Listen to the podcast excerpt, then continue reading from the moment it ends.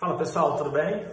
Foi publicado ontem, ontem, ontem, desculpa, não foi publicado ontem, foi publicado no dia 2 de julho desse mês, o Ivercor Covid-19 Trial, tá?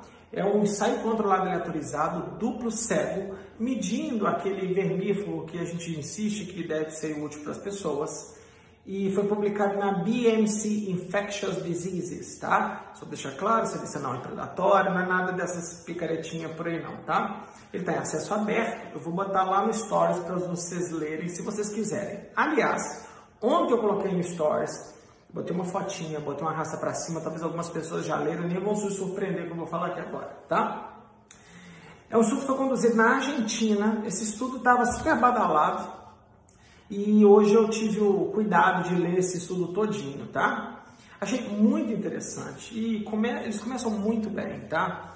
É um estudo que fez o, fez o comitê de ética, fez o registro, o estudo cumpre exatamente o que está escrito no registro, então tá super bonitinho, tá? Um ótimo ensaio clínico, assim, não tem muito o que dizer do estudo.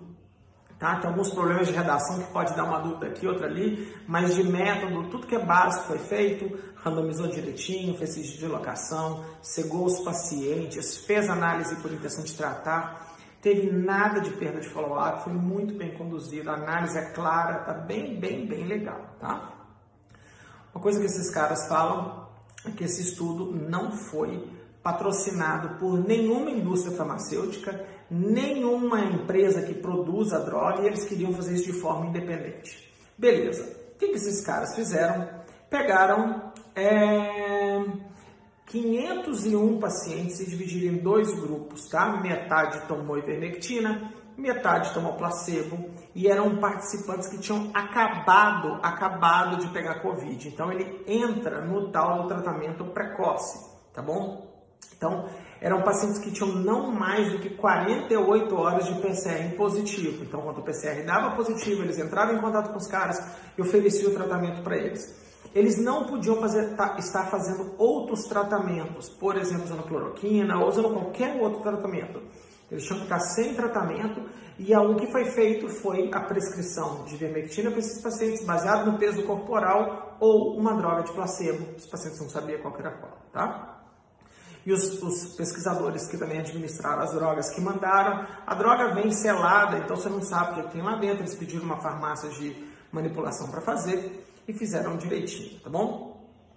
É, o que, que aconteceu era o seguinte: a ideia desse estudo era ver quantos pacientes iam internar. Então, o desfecho primário era a prevenção de internação. Então eles vão contar quantas pessoas desses 250 que tomaram medicamento, os 251 que tomaram placebo, quantos internavam, tá bom? O que aconteceu foi o seguinte, é, 14 de 250 do grupo ivermectina internaram e 21 de 251 do placebo internaram. Então, basicamente, é 5,6% de um grupo internou versus 8,6% do outro grupo internou. Isso dá um odds ratio de 0,65 com intervalo de confiança variando de 0,37 até 1,31, tá? Quem sabe estatística, fez os cursos do Papai Léo, sabe que quanto intervalo de confiança de um teste estatístico de razão caiu o número 1 lá dentro, de novo, 0,32 a 1,31, a diferença não é estatisticamente significante. Então você conclui que essa droga não é melhor do que placebo em pacientes com, esse, com, essa, com essa condição de saúde, tá bom? Eles fizeram um monte de outros desfechos secundários, não acharam nada, fizeram uma série de análises sobre grupo, para ver se idade, se alguma coisa para dizer, não acharam nada, tá? E o que eles fizeram, falaram que as possíveis limitações desse estudo, porque o pessoal vai querer achar furo no estudo, é que teve um baixo percentual de pessoas hospitalizadas nos dois grupos. Isso pode ter dificultado encontrar uma diferença estatisticamente significante. Eu achei que foi meio aquelas é, é, é, forçada de barra. Tipo, às vezes, às vezes a revista obriga a gente a dizer uma limitação. E se você não disser, não publica. Então você vai lá e escreve qualquer uma. 8,4 e 5,6 é mais ou menos o que acontece na média, e é algo entre 8 e 10% das pessoas que têm Covid vão ficar graves ao ponto de serem hospitalizadas. Tá? E infelizmente 1% ou 2% por aí vai a óbito. Né? Então, na minha opinião, não sei se foi um baixo número de internações. E eles, no cálculo estatístico, para quem está curioso, eles preveram um cálculo estatístico para achar um odds ratio entre 0,3 a 0,5 a favor da ivermectina, achado 0,65. Então eu não consigo ver grandes problemas nisso. No mais, um estudo limpinho, não há surpresa de resultado para mim. E alguém falou assim, Léo, o que, o que isso tem a ver com as meta-análises que existem por aí?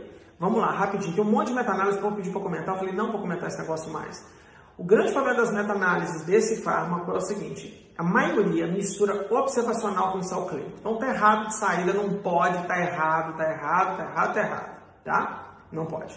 Dois, dos que pegaram só ensaios clínicos, 90% é pré-print, paper que não foi publicado e que jamais será publicado. E três, quando eu investi meu tempo para ler, tem um estudo que jamais será publicado na história. Ele tem um efeito tão grande, tão grande, tão grande, que ele empurra a meta-análise de todo mundo para o lado da droga.